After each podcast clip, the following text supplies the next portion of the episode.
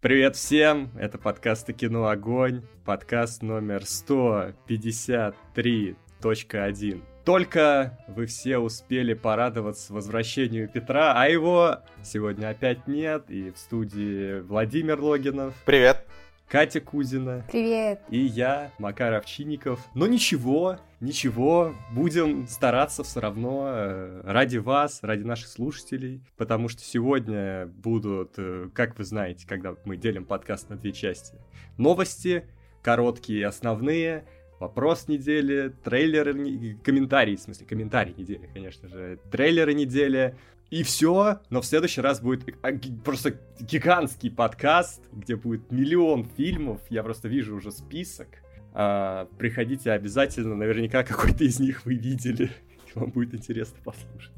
Да, и там, что мы надеемся, уже будет Петр, что он чуть-чуть приболел, но к следующему разу должен уже выздороветь, и мы послушаем и про чемпиона мира, и там про возвращение в Хогвартс, и про новинки, короче, вообще. Но сегодня-то у нас тоже много чего интересного, потому что самое главное, объявлены были победители Золотого Глобуса. К сожалению, вот вы помните тот скандал, который мы обсуждали, что там на церемонию никто не приедет, все бойкотируют и бла-бла-бла, и показывать это не будут, и, соответственно, решили просто объявить на номинантов, и все, гудбай. За это у нас ни пересказа не было, ни какого-то вот мы иногда делали полноценный тоже подкаст по победителям, либо по номинантам. А в этот раз, просто обсудим, как это основную новость, уделим ей там несколько десятков минут, но в целом, конечно, Золотой Глобус в этом году уже не торт, скажем так.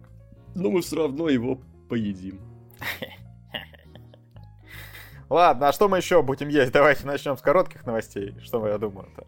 Тут у нас вообще много всего интересного. Хотелось бы закрыть одну сюжетную ветку, которую мы уже, на протяжении 2021 года за ней наблюдали.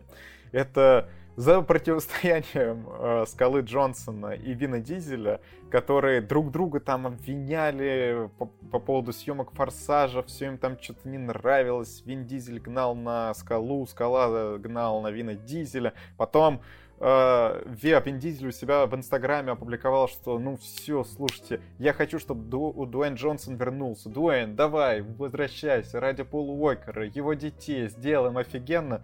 И все такие, блин, вот это Вин, конечно, дал, вот это он умеет, идти на какие-то уступки и так далее. Но Скала, конечно, сказал, что это полная фигня, что Вин Дизель пишет, что это, во-первых, что ему очень не понравилось, что он приплел сюда Пола Уокера и его детей, и в целом он сказал, что это все, фейк, на самом деле, да, что делает Вин Дизель, что они на самом деле уже несколько месяцев назад обсудили, что ничего не будет, все, гудбай, мы идем разными дорогами, и тут он неожиданно выдает этот пост, который очень сильно Скалу разозлил. Ну, это такое, знаешь, как когда уже отношения закончились, и один из участников этих отношений такой, давай, еще, мы можем. Вот. Но на самом деле детский сад полный, он продолжается с этим «Форсажем», я уже называл это детским садом, и он все еще им и является. У меня есть ощущение, что Дизель просто за счет Скалы пиарит «Форсаж». Условно, он инфоповоды ищет, и вот это реально, мы бы сейчас про «Форсаж», но уже бы, давно забыли, особенно после вот этой 9 части отвратительной, которая там собрала очень плохие оценки от всех, кого можно. Ну и Скала такой, так, нам нужно удержать внимание до 10-го «Форсажа», мы там его еще перенесли на год, что будем делать? Так, давай, я буду скандал фигарить, все, давай. Это... А еще... Это удивительный новый подход к рекламе фильма, когда, знаешь, говорят, там, в 7-м «Форсаже» появится Джейсон Стэтхэм, а здесь реклама в том, что в 10-м «Форсаже» не появится Дуэйн Скала Джонсон. Приходите посмотреть. Зато бесплатно. «Форсаж». Бесплатно. Представляешь, они на эту рекламу ничего не потратили. Но еще тут есть, конечно, второй вариант, как это все произошло. Вот ты сказал, что условно это как бывший, да? Вин Дизель, возможно, напился и такой, блин, надо вернуть все, как было. Ну, Катя, ты, наверное, не следишь, да, за этими перипетиями? Да, мне просто очень интересно, как удается пиарить фильм без трейлера и без съемки новых частей. Так и так все знают, что там будет. Зачем трейлер? Просто на хейте двух актеров. Ну, прикольно. Вот как бы кинематограф, которого мы заслужили в 21 веке. Здорово, да. Великолепно. Нормально. Форсаж. Да. Ладно, шучу, я уже давно не смотрю Форсаж. Ладно, что еще великолепно? Это на самом деле вот до этого все кекали с того, как много переносят «Не время умирает». Теперь вот новый столб, можно сказать, переносов. Это фильм «Морбиус». Сначала его перенесли в российском прокате в 6-й раз на 1 апреля. И вот на самом деле незадолго до того, как мы записываем этот подкаст, его перенесли в 7-й раз, но теперь на недельку пораньше. Сказали, 1 апреля что-то... Мы погорячились, ребята, давайте 24 марта. Да, 1 апреля. Никто не поверит, что мы выпускаем «Морбиус» 1 апреля. Все решат, что это какая-то шутка. Кстати, тонкая, да? Ладно, никто не понял. Тонко. Да не, это было хорошо. Но, кстати, он бы в российском прокате все равно должен был выйти скорее не 1 апреля, а 31, потому что, 1 апреля это пятница, а у нас по четвергам выходит там что-то. Ну ладно, это не суть. Суть в том, что вот этот Морбиус, который, я уже не знаю, людям нечего показывать, как промокадры, как трейлеры, они уже все показали из-за этих переносов, но уже невозможно нормально маркетинг настроить. Конечно, не позавидуешь маркетологам Sony, как вот это вообще дальше протаскивать. Слушай, а вдруг они посмотрели на сборы «Нет пути домой», посмотрели на успех там Гарфилда, Магуайра и решили, давайте доснимем, допустим, Гарфилда, да, к этому фильму, там, минут 10 с ним, и вставим в «Морбиус». И вот это повысит наши шансы на успех. Я очень надеюсь, что так. Было бы весело. По-моему, звучит как дерьмовый план, если честно. Когда ты, снял кино, а потом 10 минут добавляешь, по фану, по прикольчику, так сказать. Просто была ли надежда изначально, да? Мы же видели Венома, да? То есть, при том, что я поржал на нем, если бы они взяли Веном 2, допустим, и досняли бы туда 10 минут Гарфилда, многое ли бы изменилось в худшую сторону? Ничего в худшую сторону, скорее всего, не изменилось. Знаешь, так тратить этого персонажа, по-моему, это такое очень странно. Ладно, с Морбиусом мы, возможно, недооценим это кино, потому что я видел подборки там условно, где...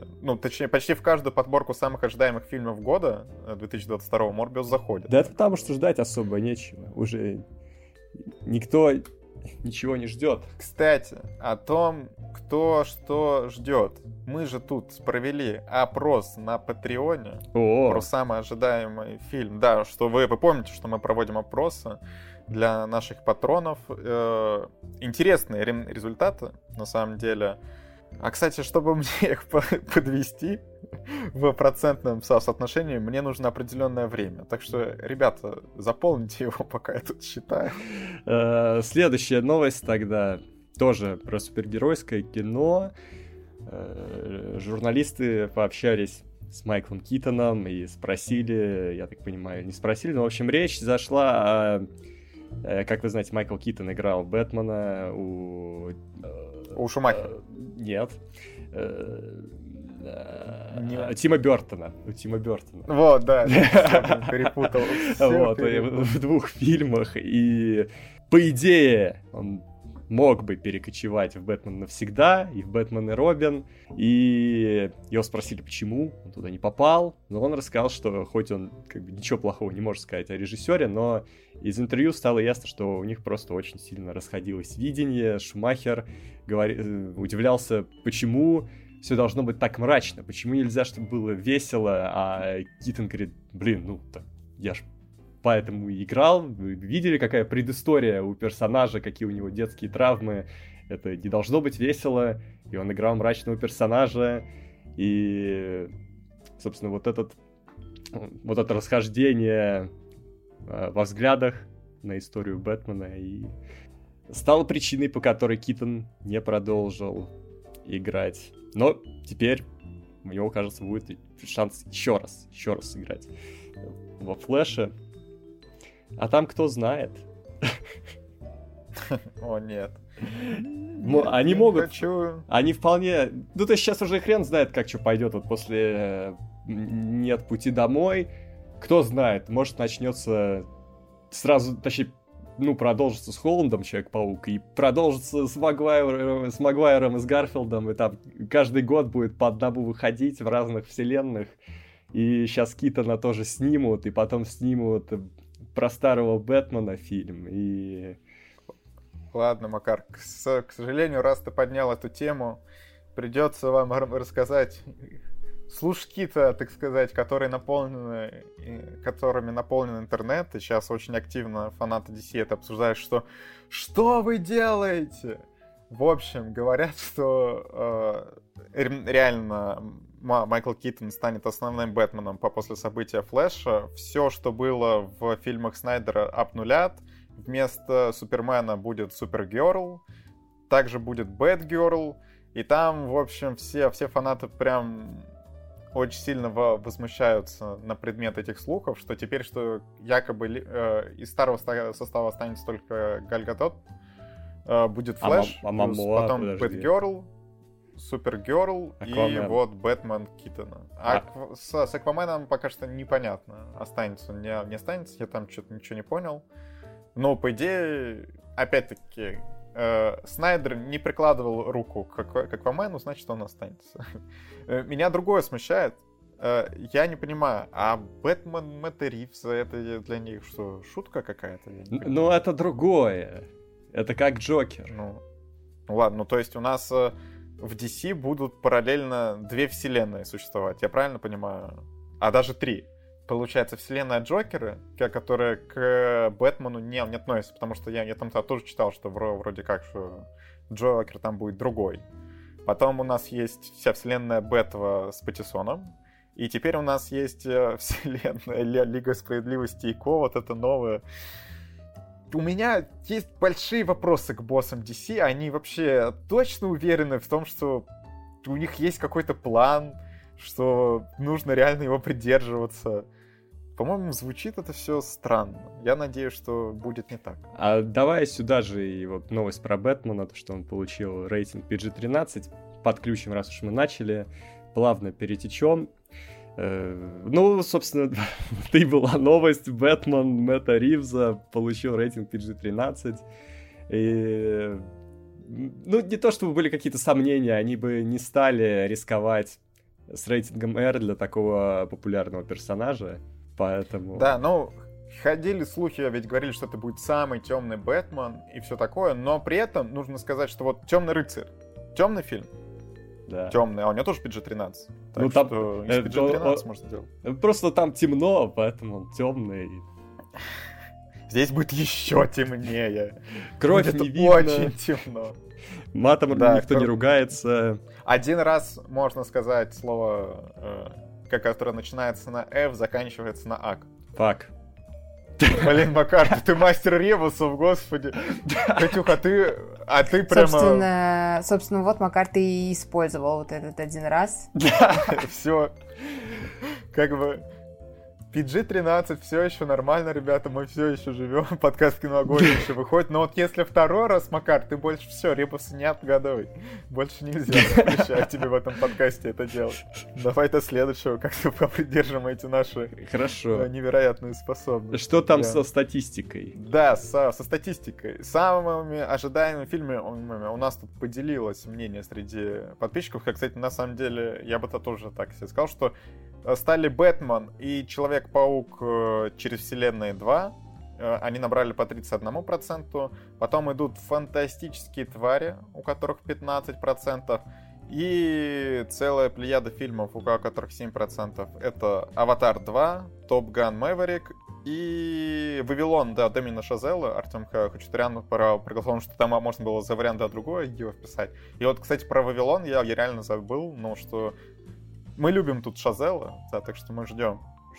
Ну, правда, один фильм его мне не очень нравится, а с учетом того, что его фильмов не так уж много, но два фильма хорошие. Вы все еще ждете «Аватар 2»? Серьезно? Вот что-то мне подсказывает, что и в 22-м году мы его не увидим.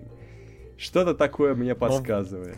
Я жду, когда «Аватар» просто потеряет свою актуальность, когда Кэмерон такой, ну, все, у нас у всех уже будут правнуки, и Кэмерон такой, все, мы все сделали. Вот там через полгода фильм будет в кинотеатрах, если тогда еще будут кинотеатры.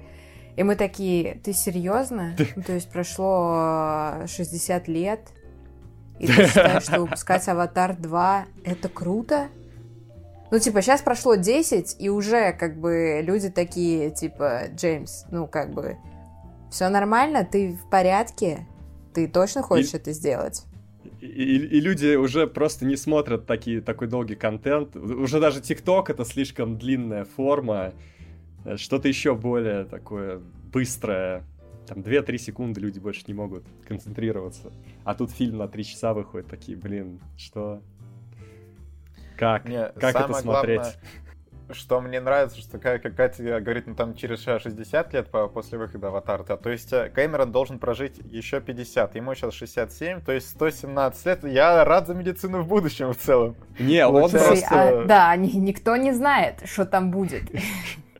Искусственный интеллект считает все его режиссерские ходы, приемы, поймет, как доснять «Аватар 3» и 4. Ну, и мы что-то посмотрим. Это, конечно, мощь. Потом запустить сериал на Netflix. Ребята, все выйдет, все выйдет. Ну, если не в 2022, то в 2023 точно. Ну, вот точно. Кэмерон зуб дает. Тут еще, кто еще чуть не лишился зуба из-за скандала, это как кто-то, мне кажется, из отдела маркетинга Базилевса, потому что тут был скандал по поводу того, что создатели «Елок» обвинили в том, что они скоммунизили идею для постера у норвежского фотографа. Он сам же об этом заявил, показал фотографию, вот где, соответственно, ну вы видели вот это, скорее всего, этот постер, где Киркоров, Светлаков, Бузов, Ургант в зеленых таких одеяниях со свечами в виде елки. И, ну, сама эта идея принадлежит норвежскому фотографу. Он сказал, ну, блин, ребят, вообще так не делается. Мне, конечно, нравится потом заявление Базилевса, что они, ну, это прокомментировали, сказали, блин, вот, знаете, мы видели так много таких фоток, и нам понравилась эта идея, и мы думали, ну, типа, ну, просто фотки, это флешмоб, типа, ничего такого, не провели должный ресерч, а оказывается, что у этой идеи это был первоисточник, вот этот норвежский фотограф, и что, ну, ребят, ну, как бы... Бывает. Но мы готовы с ним договориться, там, условно, какую-то денежную компенсацию предоставить, либо чтобы он поработал над следующими проектами. То есть они уже рассчитывают, что елки продолжатся, скорее всего. Но, не знаю, все это выглядит, ну, конечно, странно. Не провели должный ресерч. Ну, на самом деле, ну, даже можно им поверить, наверное. Ну, потому что реально иногда какой-то флешмоб начинается... И ты думаешь, ну это просто флешмоб. Ну, да, но никогда ты, условно, создаешь контент, на котором ты, ну, как фильм, да, что ты делаешь постер фильма, и там всегда очень ревностно относятся, когда какие-то идеи коммунизят. Что ты на елках зарабатываешь там миллионы рублей. Короче, и тем более елки — это не самая любимая франшиза, и все ищут, что вы там неправильно сделали.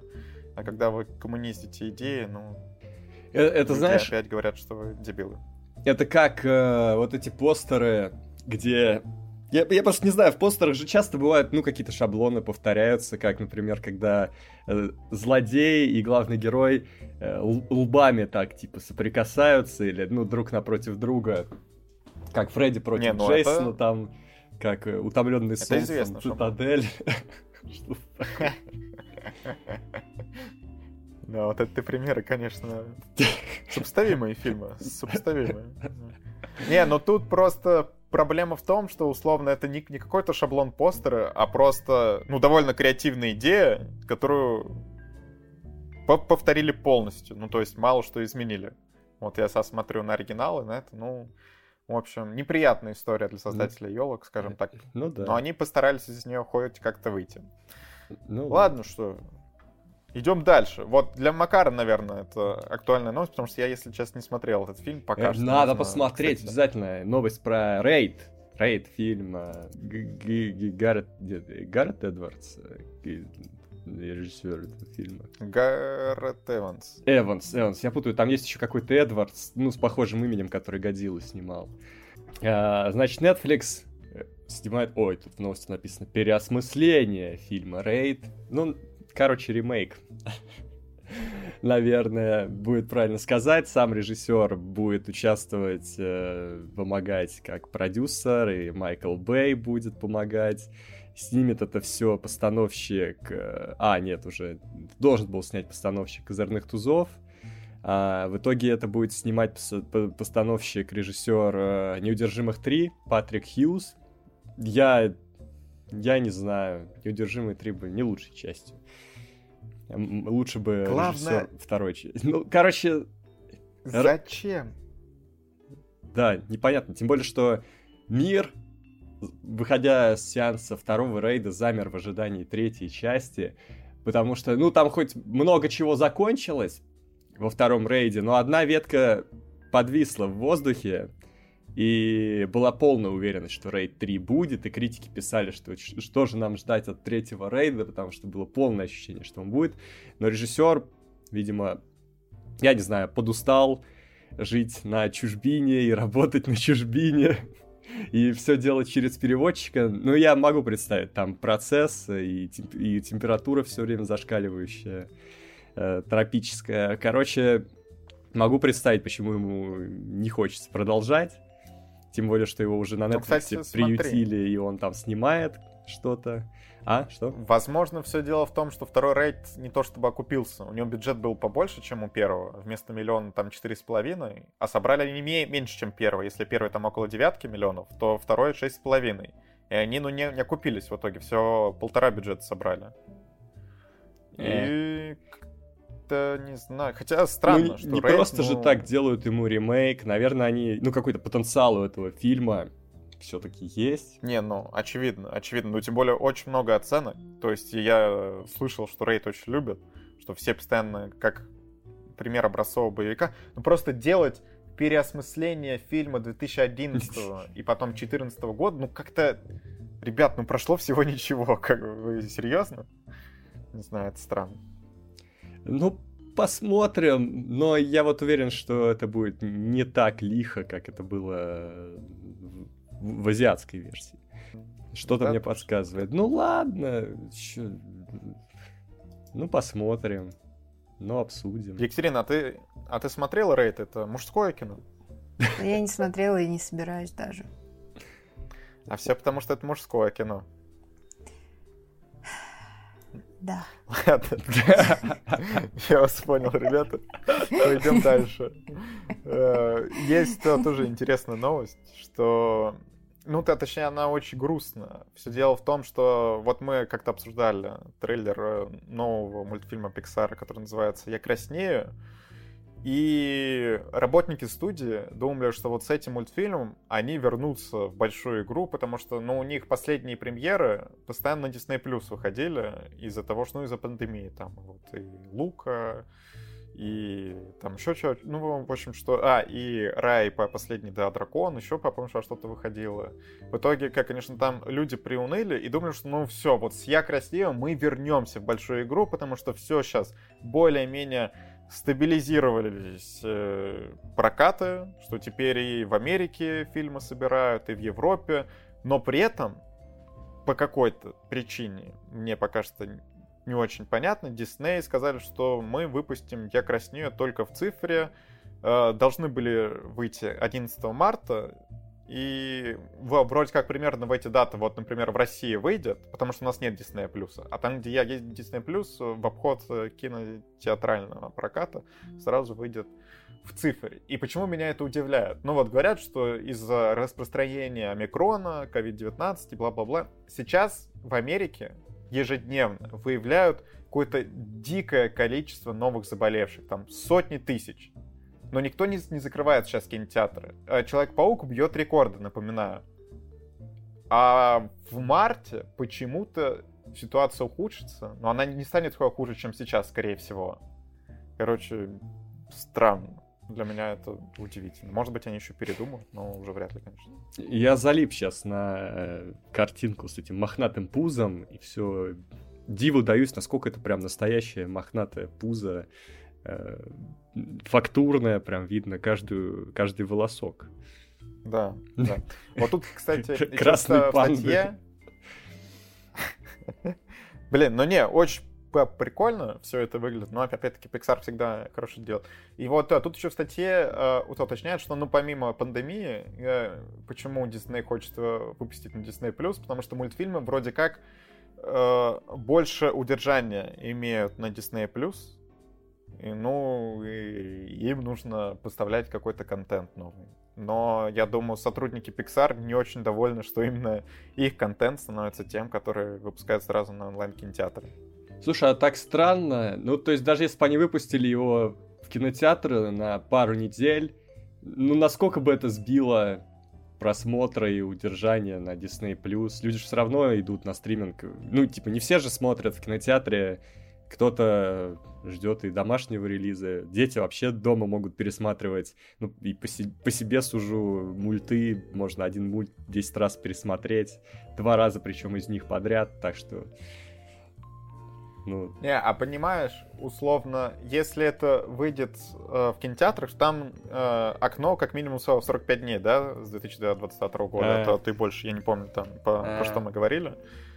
А Disney ведь им нужно, чтобы люди оформляли подписку, и вот такие эксклюзивы, ну, они являются двигателем подписок, так что у них там свои интересы. Но Disney, конечно, прям очень здорово Pixar подпортил год, мне кажется, там... Люди разочарованы. Ладно. Что у нас еще не закончились короткие новости. Есть прям короткая, потому что кроме меня такие сериалы никто не смотрит, но кому-то из вас тоже, возможно, будет интересно. Телеканал Седап собираются продавать. Viacom, CBS и Warner Media говорят, что все, короче, убыточен этот телеканал уже много лет, и пора продавать. И, соответственно, все вот эти сериалы, которые там еще идут, супергеройские, скорее всего, как только их продадут, они уйдут от Warner, они закончатся, потому что вы сами понимаете, что Warner владеет правами на всех этих супергероев. Но, с другой стороны, пора все сказать гудбай реально этим сериалам. Либо там переосмысление какое-то, перезапуск. Нужно вот продавать седап и вот эти сериалы перезапускать на HBO Max. Вот там может хорошо получиться. Седап, вот мне кажется, чем дальше мы идем, тем уже становится менее очевидно. Хотя, возможно, вся проблема в том, что мы все дальше от этого подросткового возраста, а Седап, ну, прям у него кора аудитория — это подростки. И мы все дальше от нее становимся и все меньше понимаем, для кого это снимают.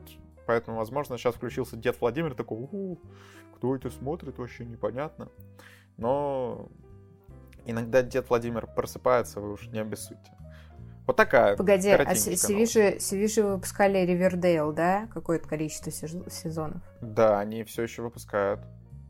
Блин, ну все... кайф. Че, мужики, покупаем? Ты куда надо? На Гитикомоб?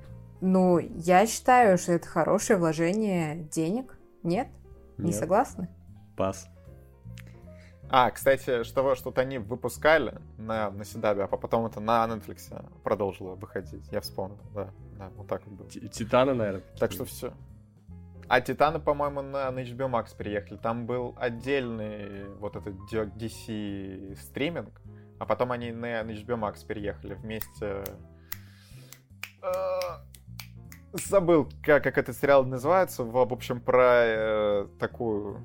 не самых удачных супергероев, а скорее отбросов. Я, короче, вот так вот забыл, как этот сериал называется, вылетел из головы. Ну-ка, короче, да, все. Потом все вспомню, я вам скажу. Макар, ты пока можешь по последнюю короткую новость прочитать, я сейчас вспомню, как называется этот сериал. Про Гая Ричи, да, новость? Да, про твоего любимого. Ну не мой любимый, но... Так вышло, что я посмотрел все его фильмы уже. Даже тот фильм с Мадонной. Это был занимательный экспириенс. Кринж экспириенс фильм. Унесенный. Короче, Кинопоиск будет финансировать, частично финансировать новый фильм Гая Ричи. И это будет, как я понял, впервые, что наш стриминг принимает участие в каком-то международном проекте. Я могу ошибаться, может быть, какие-то уже стриминги так делали. Кинопоиск, наверное, в первый раз. Это интересно, и это логично, учитывая, как хорошо Гай Ричи собирает и вообще принимается именно в России. И что-то там, были какие-то интересные статистики по кассовым сборам его последних фильмов и по количеству людей, которые видели. Да. На самом деле, вот это Кинопоиск сейчас активно взялся за фильмы Гая Ричи, ведь там «Гнев человеческий» у них был по подписке, да, доступен, да, ну, вот помимо уже «Джентльменов», но именно, что я «Гнев человеческий» очень быстро после проката стал доступен по подписке. «Операция Фортуны», вроде как, я не понял, то ли прям сразу с выходом в прокат, то ли спустя какое-то короткое время будет на Кинопоиске. Слушай... Ну, договори, я увидел цифры. И вот этот новый фильм тоже, что я так и не понял, будет ли у нас прокат, но опять-таки в онлайн-кинотеатре Кинопоиск он выйдет либо сразу, либо очень быстро. Так, ну, вот, что там по цифрам? Вот, я вижу на Кинопоиске оценки «Гнева человеческого». Во-первых, она выше, это почти 7,6, но количество проголосовавших 702 тысячи, а на IMDb...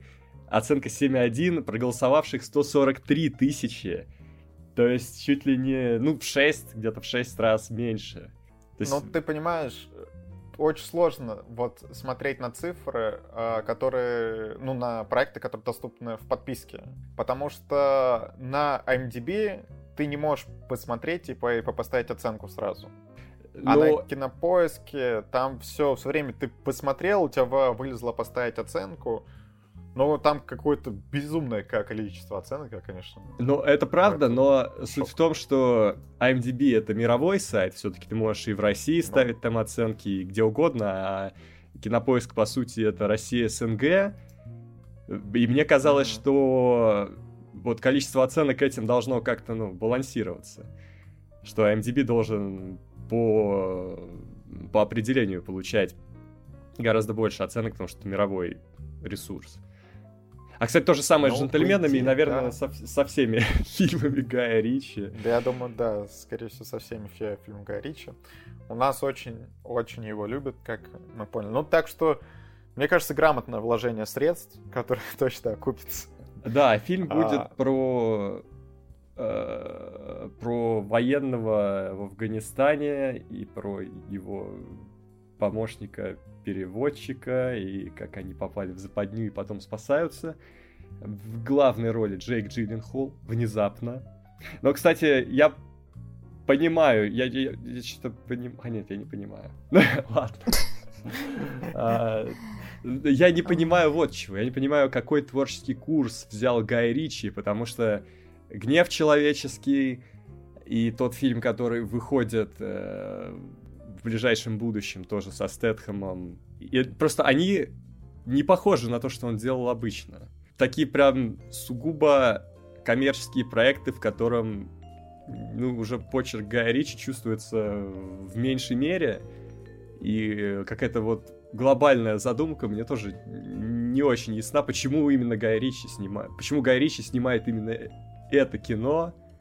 Потому что раньше было два образа Гая Ричи. Гай Ричи, который снимает гангстерские комедийные драмы, да, вроде «Большого куша», «Рок-н-ролльщика» и «Джентльменов», и Гай Ричи, который снимает крупное коммерческое кино, там, как «Аладдин» и «Король Артур», еще что-то. И было понятно, оба этих замысла мне были понятны. А сейчас он оказался на какой-то новой территории, когда это вроде не авторское кино, и это не попахивает большими бюджетами, крупными студиями. Почему, как? Что происходит с Гаем Ричи? Знаешь, у меня почему-то сложилось впечатление... Гай Ричи сейчас так штампует фильмы, что, можно сказать, это Вуди Аллен от мира боевиков. Просто. Вуди Аллен всегда придерживается какой-то своей идеи, одних и тех же тем, а просто иногда это выстреливает, иногда нет. А у Гая Ричи были вот эти две темы, а теперь у него как будто вот опасный путь. Это мне очень напоминает актеров, которые вот вроде Николаса Кейджа, которые тоже снимались в драмах, снимались в крупных проектах, а потом пошли вот такие фильмы, которые ни туда, ни сюда, сразу на DVD, и все. И на этом у них, ну, как интересные творческие люди, они, в общем-то, заканчивались. И вот да, это нормально. То, что человек хочет попробовать что-то другое, это в целом нормальное желание, да, и да, хорошо, что есть Вуди Аллен, который просто идет по одному и тому же штампу, а там как в ТикТоке выстрелит, не выстрелит. Вот, а здесь, ну, человек хочет пробовать что-то новое, у него есть возможность, у него есть связи, у него есть деньги, да, у него есть студии, продюсеры. Да, пожалуйста, флаг вам в руки, пробуйте. Это же искусство. Не получилось, ну, попробуй что-то другое. А потому что невозможно развитие, если ты стоишь на месте и ничего нового не пробуешь. Нет, я понимаю, но просто это не то чтобы новое, это скорее переход на такие более простые фильмы и шаг назад. То есть именно креативный элемент тут скорее пропадает, чем приобретается. То есть вот когда Демьен Шазелл снимает два мюзикла, а потом снимает фильм про космос, это похоже на разнообразие, на какой-то творческий поиск, на поиск новых идей, потому что, ну, это переход в другую и непростую территорию, да, действительно челлендж. А какой челлендж для Гая Ричи снять очередной приключенческий фильм со Стэтхэмом или военный фильм с Джилленхолом? Ну, не знаю, спорно. Собрать деньги. Ну, а это уже тогда не челлендж никакой, и никакое то, что... Вот это отличный челлендж, все... соберешь ты деньги или нет. Это каждый раз челлендж, особенно в современных условиях. В смысле челлендж? Ты берешь? Не знаю, что там... Вот он уже... На самом деле, если бы его интересовали деньги, но вот он снял «Аладдина», и я еще бы что-нибудь такое снял. То есть сейчас он работает, ну, вроде как, ну, мне так кажется, просто по кайфу. Что он там хочется со своими друганами, вот это, ну, правда... Ну, вообще, вот с Гаем Ричи сложно. Вот пусть придет на подкаст, пояснит вообще. Гай, что вообще, что кого? Расскажи нам, интересно. Причем самое... Вот обидное, что я-то думал, когда он снимал «Гнев человеческий» и взял Стэтхэма, что он взял это с какой-то высокой целью. Его. Вот, что он взял Стэтхэма с какой-то большой целью переосмыслить его образ, как-то по-другому его подать, но он снял именно фильм со Стэтхэмом, вот, классический. Может быть, чуть лучше его последних, но в целом это классический. И вот я думал... Может быть, он будет переосмыслять его в грядущих вот этих двух фильмах, он так не сделал. Ну ладно, пока людям нравится, но как долго им будет это нравиться, вот это вопрос. У меня есть гениальная мысль. Что если Гай Ричи снимал фильмы про бандюганов, настолько достоверный во все это, короче, вошел глубоко, что он сам стал завязан с бандюганами и теперь просто штампует кинчики через... Ну, это ведь он там и продюсер, и сценарист, и его компания замешана, и он просто отмывает деньги через это. Короче. Но, возможно, я пересмотрел «Озарк», ребята, так что вы не обессудьте. Просто слишком много сейчас смотрю про отмывание денег, готовлюсь к новому сезону. И Гай Ричи такой. Там же выходит скоро, по-моему, 4-й, да, или какой уже? Да. Первая часть 4-го сезона выходит 21 января.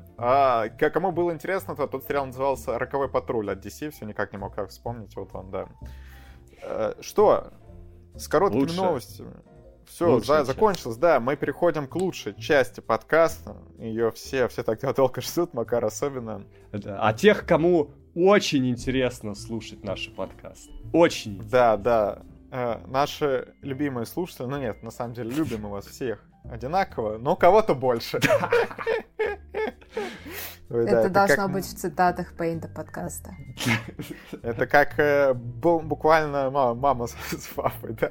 Это как еще Оруэлл, это еще по Оруэллу, да? Ну, в общем, вообще, ребята, мы тут по классике навалили вам скрытых смыслов, разбирайтесь в них сами.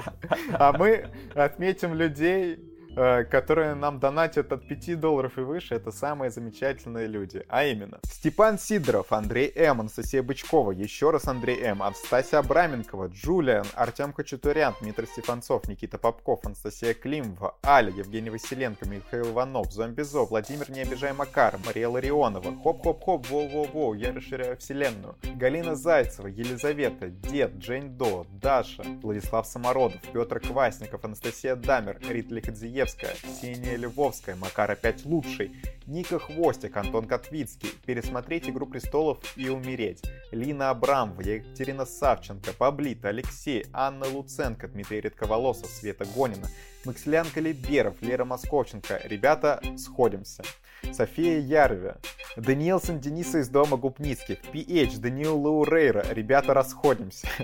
Любовь, Министерство культуры, где деньги Мельников, Петр Кисельников, Юрий Майборда, Лена Максимович, Анастасия Соловьева, Андрей Писцев, Клоус, Намили, Молчука Гослинг, Алиса Скайуокер, Артем Гвоздецкий, Димон 12321, Аннет лучший фильм года, спонсор счастливой семейной жизни Кино Огонь, Дмитрий Епаян, Никодим, Алексей Никитенко, Грокс 999, Лера Каль, Лиса Лиса, Ли Хулей, Мария Добрякова, Солохин Алексей, Саня, Ольга Блащук и Елена Мангуш. Спасибо, ребята, большое.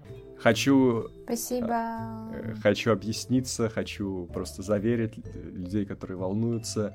Владимир меня уже не обижает какое-то время. Уже какое-то время мы очень мирно и дружественно ведем подкасты, и вообще все хорошо. Можете меня... Уже пару лет. Да. А когда я тебя обижал, Макар? Что это? Ну, подписчикам виднее. Вот, так что... Я не помню такого. Ну, у нас были жаркие зарубы какое-то время в подкастах. Ну, сейчас мы... Не знаю, по-моему, самые жаркие зарубы всегда только с Петром, потому что он начинает. В общем, мы сейчас нашли дзен в наших отношениях. Все нормально. Да, счастливая пара Макар и Владимир. А что еще мы сейчас счастливо будем обсуждать? Это итоги Золотого глобуса прошедшего. Много интересного было. И давайте сразу приступим. Начнем с сериалов. Да.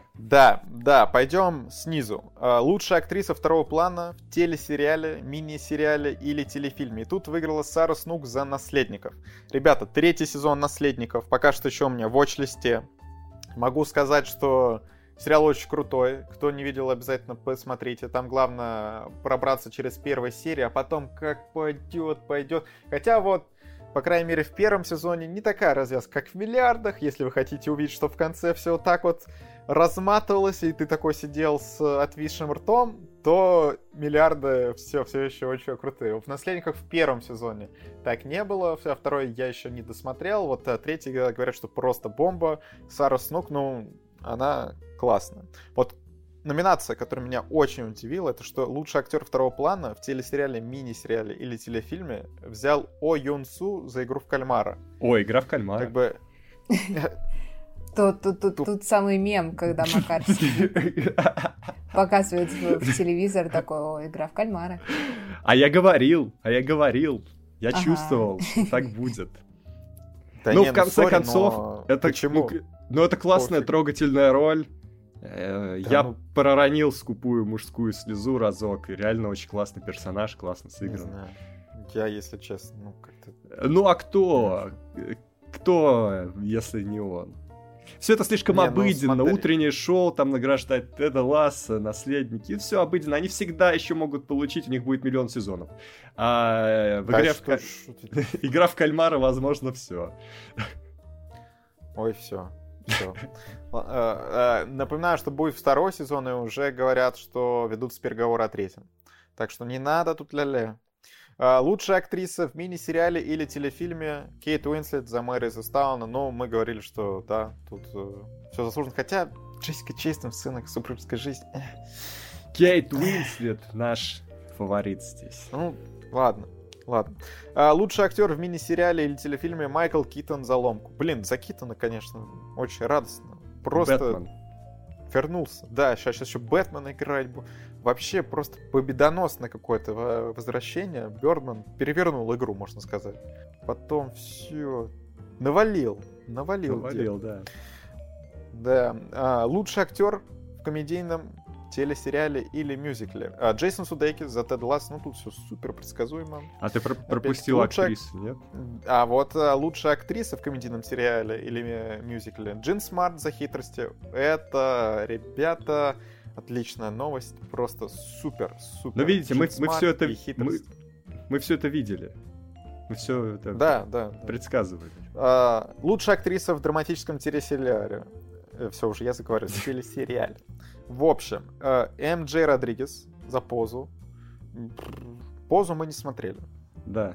И, ну, не можем тут ничего сказать. Ничего не скажем. Честно, наверное, роль хорошая, да. Лучший актер в драматическом телесериале. Тут Джереми Стронг за «Наследников». Вот он, конечно. Блин, Джереми Стронг, как будто, вот я не знаю, он был создан для «Наследников». Он брат Марк Стронга. По-моему, нет. Кстати, в «Наследниках» играет брат Маколея Калкина. Вот он был номинирован за лучшего актера второго плана. Это который Киран Калкин. Вот. Кстати, похож на своего брата. Это американский актер. Да, он не брат. Да, всё, он американский актер. Не брат ты мне, сказал другой Стронг. Лучший мини-сериал или телефильм. Тут победила «Подземная железная дорога». Если честно, опять-таки, неизвестный нам сериал. Но тут мы голосовали за Мэйр, но она не выиграла. Удивительно. Лучший телевизионный сериал в категории комедия или мюзикл. Победили «Хитрости». Да, Тед Ласса Петра уделали. О, да. Боже. Жалко Петра, нет? Жалко, его тут нет. Я бы ему сказал, что Тед Лассо 2 балла, «Хитрости» десяточка. Вот. Ладно, лучший телевизионный сериал в категории драма. Ожидаемо «Наследники» победили за свой третий сезон. Что же, 3 статуэтки на «Наследники» взяли, 2 «Хитрости» и по 1 Тед Лассо, «Игра в кальмара», «Поза», «Ломка» и «Мэйр из Истауна». Но это вот в представленных категориях. Идем теперь к фильмам. Фильмы, да. Тут тоже много всего интересного. Лучший фильм на иностранном языке «Купе номер 6» не взяли. Но мы его обсудим в следующем подкасте. Да, это был байт сейчас. Победил японский фильм. Да, мы поговорим о «Купе номер 6». «Сядь за руль моей машины», да, но... Вчера мы с Петром общались, он сказал, хочется, конечно, посмотреть, но он идет 3 часа, и я такой, а он реально идет 3 часа. И я думал сходить в кино, а теперь я думаю, хотя, может, раз в год так можно делать. Я просто боюсь, что это будет как «Пылающий», а там даже и не 3 часа, казалось, долго, а если такой фильм такого повествования будет идти 3 часа, он будет идти как будто 6 часов, поэтому не знаю. Кстати, а кто-то помнит, вот в подкасте в прошлом я поправился, если я сказал, что нам на самом деле не «Параллельные матери», а «Параллельные материи», потому что на самом деле реально фильм называется «Параллельные матери». Да, «Параллельные матери». Я ж тебе так сказал, да. Ладно, все, у меня там какие-то вьетнамские флешбеки, что-то там как-то все перепуталось. В общем, фильм «Параллельные матери» называется, ребята. Топовое название. Вот если бы вручали статуэтки за топовое название, вот «Параллельные матери». Вот это. Да. Главное удивление года. У нас не было в прошлом подкасте такой номинации. Вот надо ее ввести. Теперь появилась. Вот на нашем «Оскаре» обязательно надо ее. Хотя мы уже знаем победителя. Ладно, тут лучший анимационный фильм. Помните, что была заруба. И тут опять, нужно... Вот жалко Петра опять. Вот жалко опять нет. Лука проиграл. Проиграл Лука. Выиграл «Энканто». Ну, правда. А «Энканто» кто-то в итоге посмотрел? Нет. А надо смотреть. Знаете, что я не понимаю? У меня почему-то в Твиттере куча мемов про этот мультфильм. И я не понимаю, почему? Почему мне Твиттер предлагает эти мемы? Ну, типа, категория кино и ТВ, но почему именно про Энканто? Ну, нет, про что-то другое. Я, типа, смотрю эти мемы и такой... Что там вообще происходит? Мемы, блин, с гробом, ну, с похоронами, мемы там с какой-то грустью. Я думаю, блин, почему я вообще все это вижу? Ну, в общем, ладно, надо будет посмотреть этот мультфильм, реально. Хоть быть в тренде. Что там молодежь мемит, понимать. Ой. Лучшая песня. No Time to Die. Кто-то сомневался? Никто не сомневался. Да, нас, кстати, вот... поправили, что мы там говорили, что очень бы... Ну, что со странным, что Тик-Так-Бума нету, что там были крутые песни, а их нету в номинации за лучшую песню, потому что номинируются только песни, которые были написаны специально для фильмов, а песни в Тик-Так-Буме, они взяты вот из... Подожди, я сейчас попробую... Я попробую... опровергнуть эту теорию. Сейчас, секунду. Заходим на страничку «Отверженных» с Хью Джекманом. И у «Отверженных», кстати, есть номинация на лучшую песню. Да. Ну, а, возможно, там какая-то песня была специально написана, потому что, вот смотри, «Брестсайдской истории» тоже тут нет, хотя, ну, очевидно, она бы была. Если бы было можно. Сейчас это тоже можно прогуглить. Просто я, насколько помню, в «Отверженных» именно те песни, которые были в мюзикле... О, вот, есть даже страничка в Википедии у этой песни. Ну-ка. Так, ну-ка. Ну, видимо, она действительно была. Да. Оригинальная, да? Да. Вот так, ну, то есть... Но, видимо, какие-то были написаны специально для фильма. Ну, ладно. Вот. В Тик-Так-Буме тоже нужно было какую-нибудь одну специально писать, и все статуэточки убили, а лишь увести. А так все как бы... Вообще неинтересно за лучшие песни в этом году смотреть. Ну, как бы все. Ладно, идем дальше. Лучший саундтрек. Ханс Циммер, «Дюна». Ну, мы уже говорили, что хорошо. У себя даже в лучших моментах года. Кто еще не послушал этот подкаст, обязательно послушайте. Все это отмечали. Лучший сценарий. Тут фильм «Белфаст» взял. Кеннет Бран написал. Мы, к сожалению, не смотрели. Но он еще впереди у нас. Да. Лучшая режиссура. «Власть пса», Джейн Кэмпион. «Власть пса» Макар посмотрел. Мы уже, по-моему, говорили об этом. Ну, режиссура там есть, наверное. Наверное. Аналитика. Лучшая актриса второго плана. Ариана Дебос за «Версальскую историю». У нас был подкаст. Опять-таки, мне нечего сказать. Екатерина, заслуженно? Ну, да, мне кажется. А кто там были еще раз конкуренты? Вот опять фильм «Белфаст», который мы не смотрели, потом Кирстен Данст из «Власти пса», Рут Нега, «Идентичность» и Анджаню Элис за «Король Ричард». На самом деле, слабенькая номинация, ну, учитывая, конечно. Да, а чего? Значит, «Версальская история». Все просто. Вроде как, что... Насколько я слышал, у Кирстен Данст неплохая роль в «Власти пса». Могла она получить. Ну, так. Ладно. Лучший актер второго плана. Коди Смит Макфи за «Власть пса» выиграл. Также тут были Бен Аффлек за «Нежный бар», Джейми Дордан, «Белфаст», Трой Коцур, «Кода. Ребенок глухих родителей» и Киаран Хайнс за «Белфаст». Но опять-таки... Честно, я как зритель фильма «Власть пса», Так, смотрим, а кто здесь еще играл? Честно, все равно, я не знаю, вот эта роль, она такая довольно покерфейсная, очень мало происходит, как мимики, так и всего остального. У него какой-то дефект речи, что ли, там был у персонажа, не помню. Не выглядит как сложная или какая-то интересная, выше среднего игра, просто органичная игра в фильме. Не знаю. Если честно, у меня сложилось впечатление, что в этом году со второстепенными персонажами как-то не очень хорошо все сложилось. В фильмах особо и вспомнить некого, да, и из-за этого и те номинанты, которые тут есть, не то чтобы мы все из этого видели. Так что, Так. Ладно, лучшая актриса в комедии или мюзикле. Рэйчел Зеглер за «Вестсайдскую историю» взяла. Ну, да, что сказать.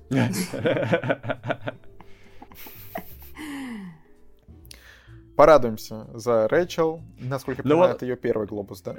Но, честно, вот из этих, из людей, которые представлены, мне кажется, ну, так как я уже посмотрел «Лакричную пиццу», у Аланы Хайм очень высокие шансы на Оскары. Да, что, как мы знаем, «Золотой глобус» на самом деле не всегда показатель того, что Оскар в итоге достанется этому человеку. Так что будем следить, что и как, что о «Лакричной пицце» поговорим в следующем подкасте более подробно.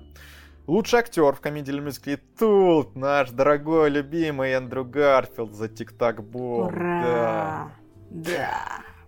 Это хорошо. Приятно за Гарфилда. Да. Приятно просто. Да. Блин, на самом деле очень обидно, что вот этой церемонии не произошло, что там актеров не было и так далее, потому что Гарфилд, Сэм и Стоун ведь раньше все встречались, там вот во времена, когда Паук был и все такое, и попозже. И Гарфилд, по-моему, это было уже после их расставания, вот когда Эмма Стоун получала всевозможные статуэтки за «Ла Ла Ленд», больше всех радовался и аплодировал в зале, и все это. И сейчас ответный реверанс был бы очень приятно на все это смотреть, потому что, ну, насколько я знаю, они остались хорошими друзьями. В общем, ждем победу Эндрю на Оскаре, и чтобы нам выхватили Эмму Стоун, как она за нее радуется. А, вот, хотя, я понял. Вот в чем они лоханулись. Я просто видел, сейчас опубликовали список гильдии актеров, и у них в актерах второго плана есть Брэдли Купер за «Лакричную пиццу», и я вам отвечаю, все, кто будет смотреть «Лакричную пиццу», это реально великая роль, которая выбивает ровный ход повествования этого фильма, и в хорошем смысле. Вы удивитесь, когда дойдет до Брэдли Купера в «Лакричной пицце». И, ну, в общем-то, не зря. И то, что они его не включили, это странно. Не разглядели потенциал. Лучшая актриса в драматическом фильме выиграла Николь Кидман за фильм от горячо нашего любимого... Все, Макар, давай спасай. Соркина, все, блин, у меня уже все. От Арна Соркина. И Леди Гага не победила, за которую были мы. Это также, что люди писали, что у Кристен Стюарт там, на самом деле, котировки букмекеров очень низкие на ее победу. Она тоже не победила. Взяла Николь Кидман. Так вот, неожиданно. Что ж такое, дайте Леди Гаге Оскар. А Оскар, может, дадут. Поддержите начинающую актрису. Вот лучший актер в драматическом фильме, я тут категорически не согласен, просто жесть. Уилл Смит за «Король Ричард». Ребята, во-первых, я не понимаю, «Король Ричард» — это фильм, который... Почему он вообще берет награды? Это дико комплиментарное кино, которое... Вот Макар еще до просмотра сказал, что... оно будет дико вылизано. Так и получилось, что я вообще не понимаю, почему, ну, отца сестер Уильямс настолько, я не знаю, представляют идеальным человеком, да, и так далее. Хотя я уверен, что это не так. И Уилл Смит... Не, ну слушай... Золотой глобус за эту роль, реально. Даже вопрос не в этом. Окей, они могут, в принципе, кто как бы платит, тот и заказывает, и они могут вполне показывать его идеальным человеком, может быть, он и был им, но награды получать, ну, можно и не получать за это. Отступить немножко... Меня в этом фильме удивило больше всего, вот мы не обсуждали его в подкасте, только вот я где-то рецензию в блокнот опубликую. Проблема в том, моя самая большая с этим фильмом, вот нам сразу заявляют, что отец сестер Уильямс с их рождения уже составил план, как сделать их чемпионками, что вывести их на топ-класс, и сам в их рождения занимался вот их карьерой, и там, на самом деле, почти не имея денег, в итоге смог сделать из своих девочек в мире тенниса, где на самом деле нужны большие вложения, просто суперзвездами, и там на долгие годы номер один.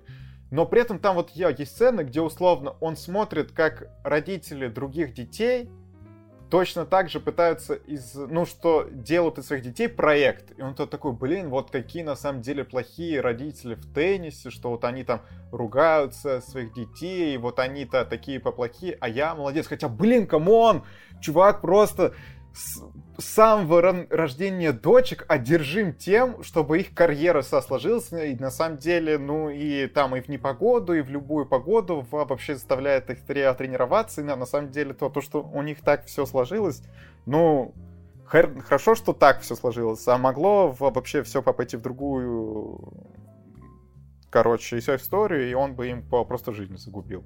Не знаю, я вообще с этим фильмом, фильм самый обычный, не на премии. Понятно. Ладно, чуть-чуть бомбежа, ребята.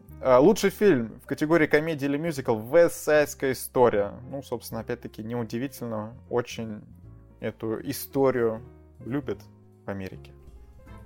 Нормально. За Спилберга приятно. У меня есть ощущение, что «Лакричную пиццу» просто никто не смотрел, кроме меня и Петра вчера. Критики там выставили ей балл, так что все нормально. Вот, может быть, на «Оскаре». На самом деле, конечно. Нужно все посмотреть. Я пока вот в «Эсэской истории» что-то надавали, надо восполнить пробел, посмотреть, все ли настолько заслуженно, и буду ли я за нее болеть на «Оскаре». Вот в чем вопрос. Возможно, пока что «Тик-Так-Бум» мне больше всего из приведенных нравится, но, возможно, «Лакричную пиццу» я тоже гляну и такой, вот это наш фаворит. Макар, это твой фаворит пока что из представленных? Нет, мой «Лакричная пицца» фаворит. Не, так я потом сказал про «Лакричную пиццу» как раз таки. А, да. Все. И финальная номинация — лучший драматический фильм, где, давайте мы скажем, кто тут был. «Кода», «Ребенок глухих родителей», «Король Ричард», «Дюна», «Белфаст» и «Власть пса». И победил фильм «Власть пса».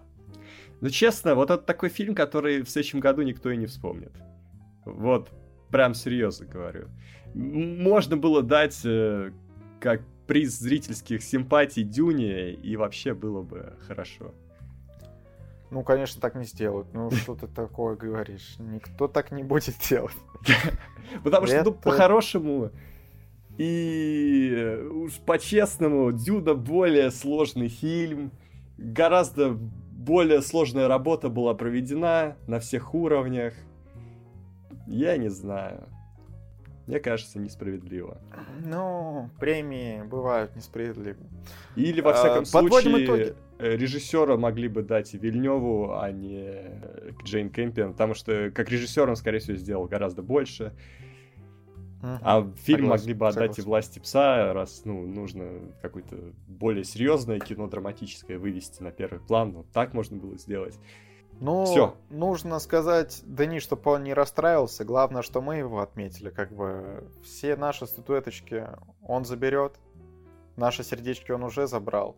И подведем итоги списка лауреатов «Золотого глобуса», что фаворитами стали «Власть пса» и «Вестсайдская история». По 3 «Золотых глобуса» они забрали. На самом деле, удивительно, что 2 фильма в итоге забрали 6, а остальные по 1. То есть там нету какого-то...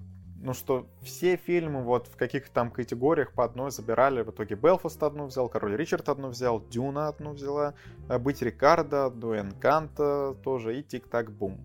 Так, «Лакричная пицца» ничего не взяла. И «Не смотрите наверх», ожидаем. Ожидаем, что «Не смотрите наверх» прокатили. Вот. И еще «Золотым новости глобусом». Премий.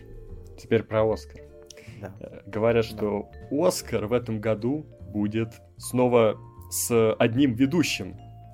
То есть они попробовали без ведущего, цифры падают, подумали, надо возвращать ведущего, может так подымем.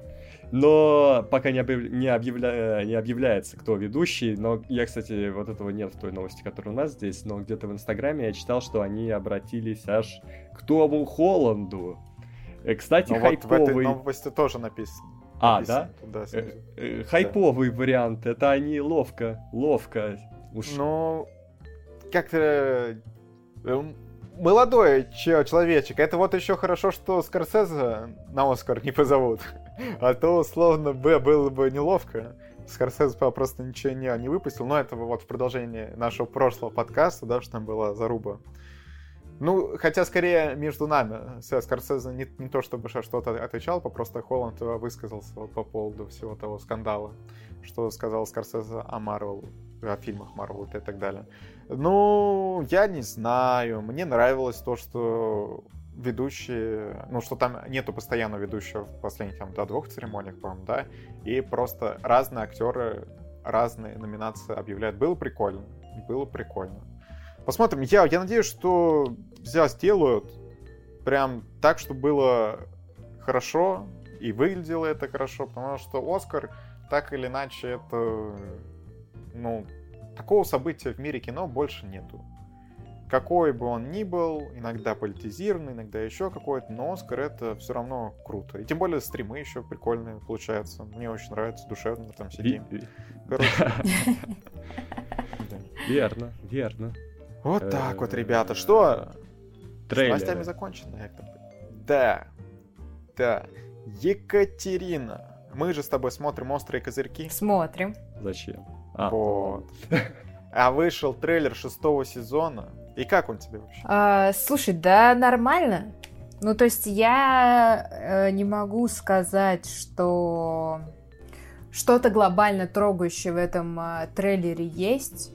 Ну, то есть как бы история продолжается, и в трейлере нам, собственно, и говорят о том, что, о, ребят, вот история продолжается. Вот, и в том же самом стиле, с той же атмосферой, все здорово, Киллиан Мёрфи, ну, как бы, все прекрасно. Но чего-то в трейлере типа «Вау» не было.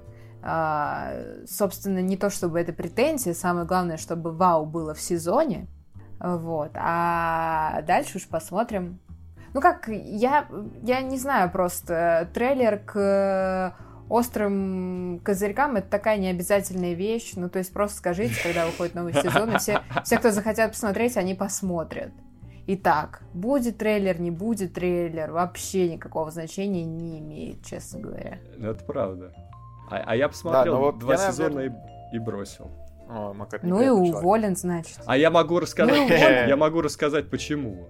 Потому что мне показалось, что этот сериал уже не соответствует времени. И очень сложно смотреть сериал, который один сезон ты посмотрел, начинаешь смотреть второй, и он не продолжает какой-то конфликт развивать, который начался в первом сезоне, а он заново как будто все начинает. То есть второй сезон — это как будто абсолютно новая история. Можно было даже не смотреть первый сезон, начать второй. Это новая история, новый конфликт. И потом слава богу. И третий сезон... Да, кстати. И третий сезон то же самое. Но просто из-за этого там первые две серии из... Сколько там их всего в сезоне? Типа 4.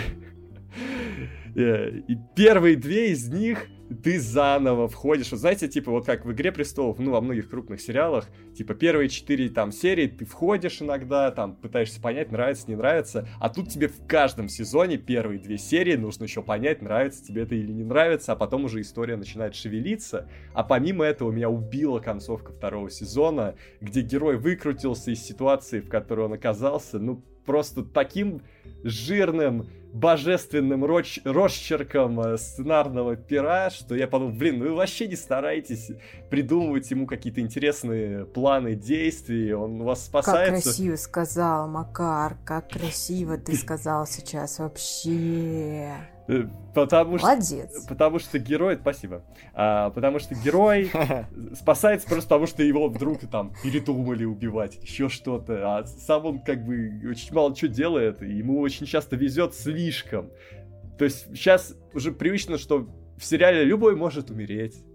Может произойти что угодно, что-то страшное. С Киллианом Мёрфи ничего не может произойти, я это понял.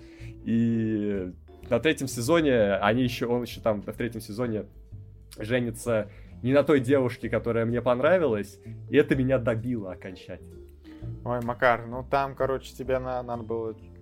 Ну ладно, чуть больше. Ну я понял, что потом у них что-то еще происходит, но мне уже не интересно. А главное, мне не понравилось, как они изменили эту девушку. Она была такая своя в доску, вот эта вот в баре работала в первом сезоне. А потом она стала такой какой-то гламурной фифой, такой знатной дамой. Мне очень не понравилась эта трансформация. Мне не понравилось то, что Шелби это почему-то понравилось. Короче... А что, Макар, ты не знаешь, что с людьми делают деньги? Или что? Екатерина, что мы говорим таким людям, как Макар, Екатерина?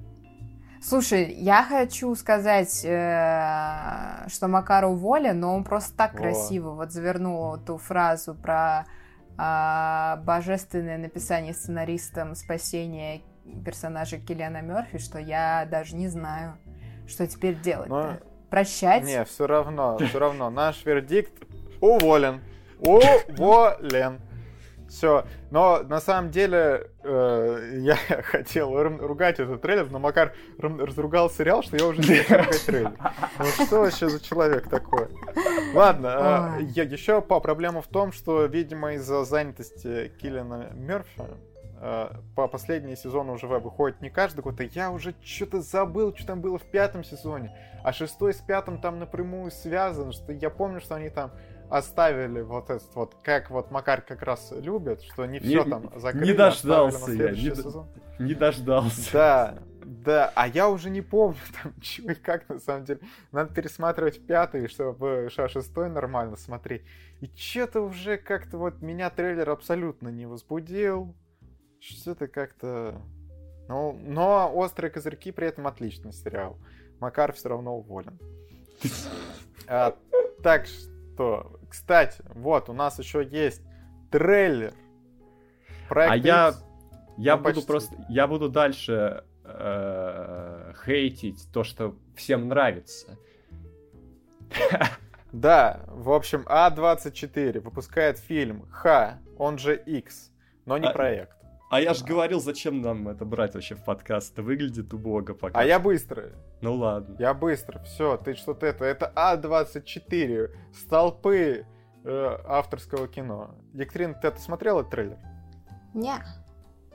Ай, ладно, понятно. В общем, Х, Икс. Он не проект, но Екатерина, может быть, тоже 10 свою поставит, потому что там, где есть Икс, там есть 10. А, или нет? Ну, там, в общем, сюжет, что порноактеры собираются на ранчо, снимают, но там, оказывается, творятся страшные дела, кровь, мясо, кишки, убийства и какие-то призраки. Короче, на самом деле, если честно, мне показалось, что выглядит интересно. Мне показалось, но что как выглядит... оно получится на самом деле? Это выглядит как фильм «Визит», только приехали взрослые люди, а не дети. Пока что. Потому что точно такой же, типа, как будто бы вменяемый дед, и что-то происходит по ночам с бабкой. Вот так. А трейлер сумбурный, как последний трейлер российского кино, который я видел, когда что-то какой-то показывают набор кадров, кто-то что-то делает, общий замысел так и остается загадкой. А когда такое происходит, я не смотрю такое кино. Так, Макар, у тебя, видимо, какие-то предубеждения к порноактерам, я понял. Все, это...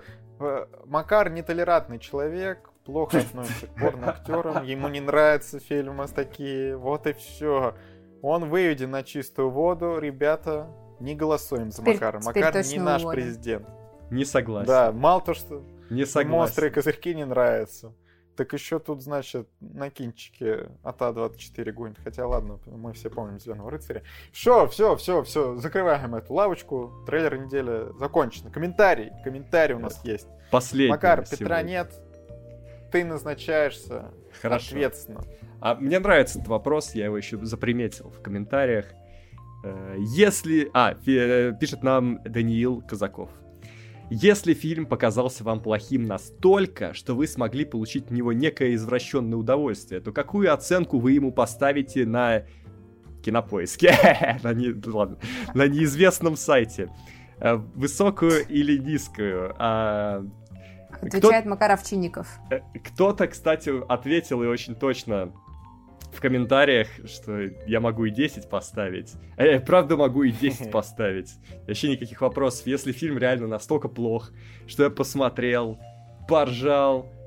Ну, я не помню, чтобы я ставил 10 такому фильму, но 8 у солнцестояния, да, вообще с легкостью, без сомнений, без сожалений.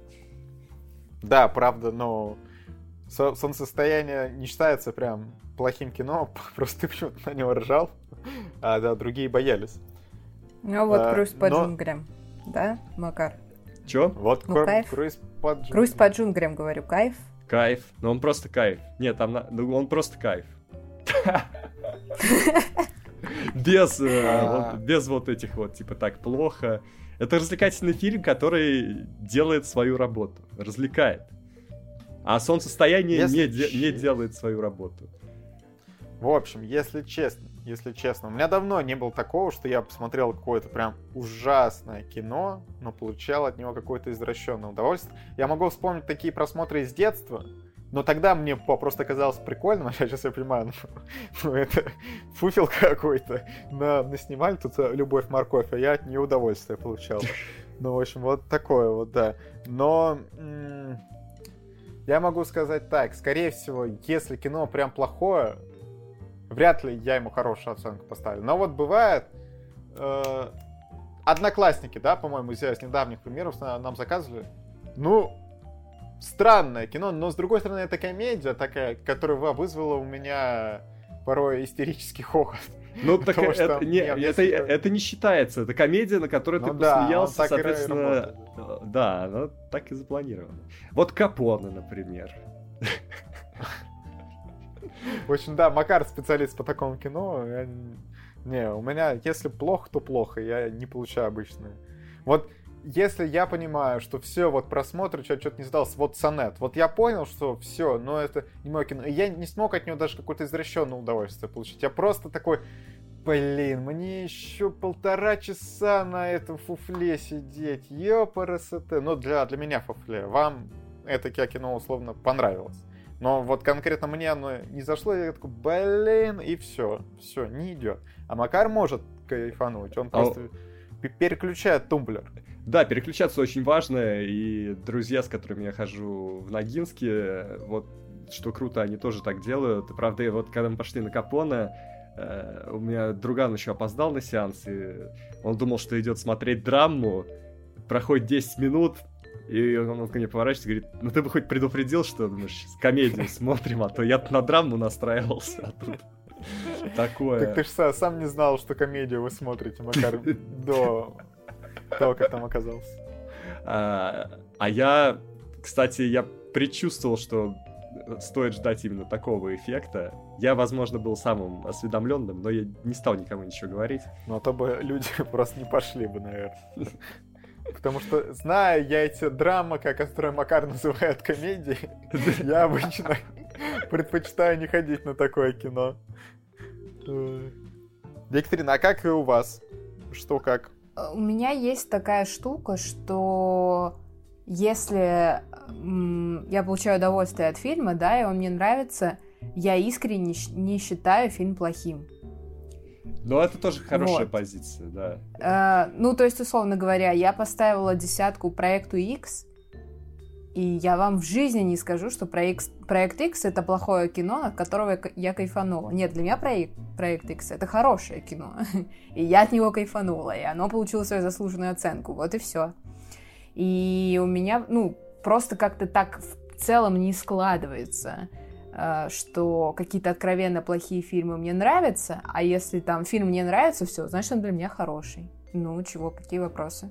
Нет, тут вопрос скорее о том, когда ты понимаешь, что фильм... Когда ты вот отчетливо понимаешь, ты идешь на «Капоне», ты точно знаешь, что они хотели снять драму, но ты весь фильм ржешь, соответственно, получился такой эффект guilty pleasure. Ну, ты всегда понимаешь, что это случилось. Вот, потому что проект X, он все-таки рассчитан на то, что ты будешь смеяться, и что это комедия, и ты ставишь ему 10, потому что ты получил то, в общем-то, что этот фильм пытался сделать. Не, я уже говорила неоднократно о том, что я не люблю, когда меня обманывают, и когда мне пытаются продать один фильм за счет другого, да, за счет того, что там было показано в трейлере, или за счет того, что указано в жанре, или какими-то еще другими способами, а я прихожу, и получается, что это совершенно другой фильм, и он, как бы объективно плохой, Но не знаю, я просто не могу получить от него удовольствие, вот и все. Да, вот фильм «Мама», например, значит, пытается он там в трейлере тебя убедить, что это ужастик, а потом что... Ладно, ребята, все, я понял, каждый раз, когда Екатерина будет говорить... какой проект X замечательный, я буду вспоминать вот наш этот общий просмотр, я буду понижать ему оценку. Все, я иду на сайт, который мы не называем, и снижаю на балл оценку. Все, меня этот проект X, я уже не могу слушать.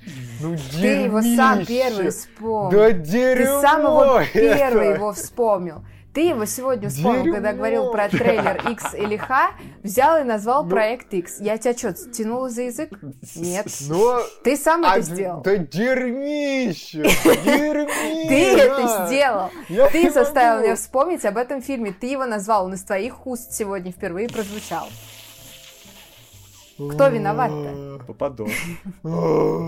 Все, короче, это все, пятерку. Потом вот, кстати, я вижу вот Ксюша Дукалис тоже со мной сходится. Она четверка шуму. Все, в следующий раз будем говорить об этом фильме. Я еще ему понижу. И так вот до двойки опустимся. Единиц ставить не буду, потому что мы помним, там не индексирует этот сервис единиц. Сегодня Владимир на негативе решил закончить подкаст.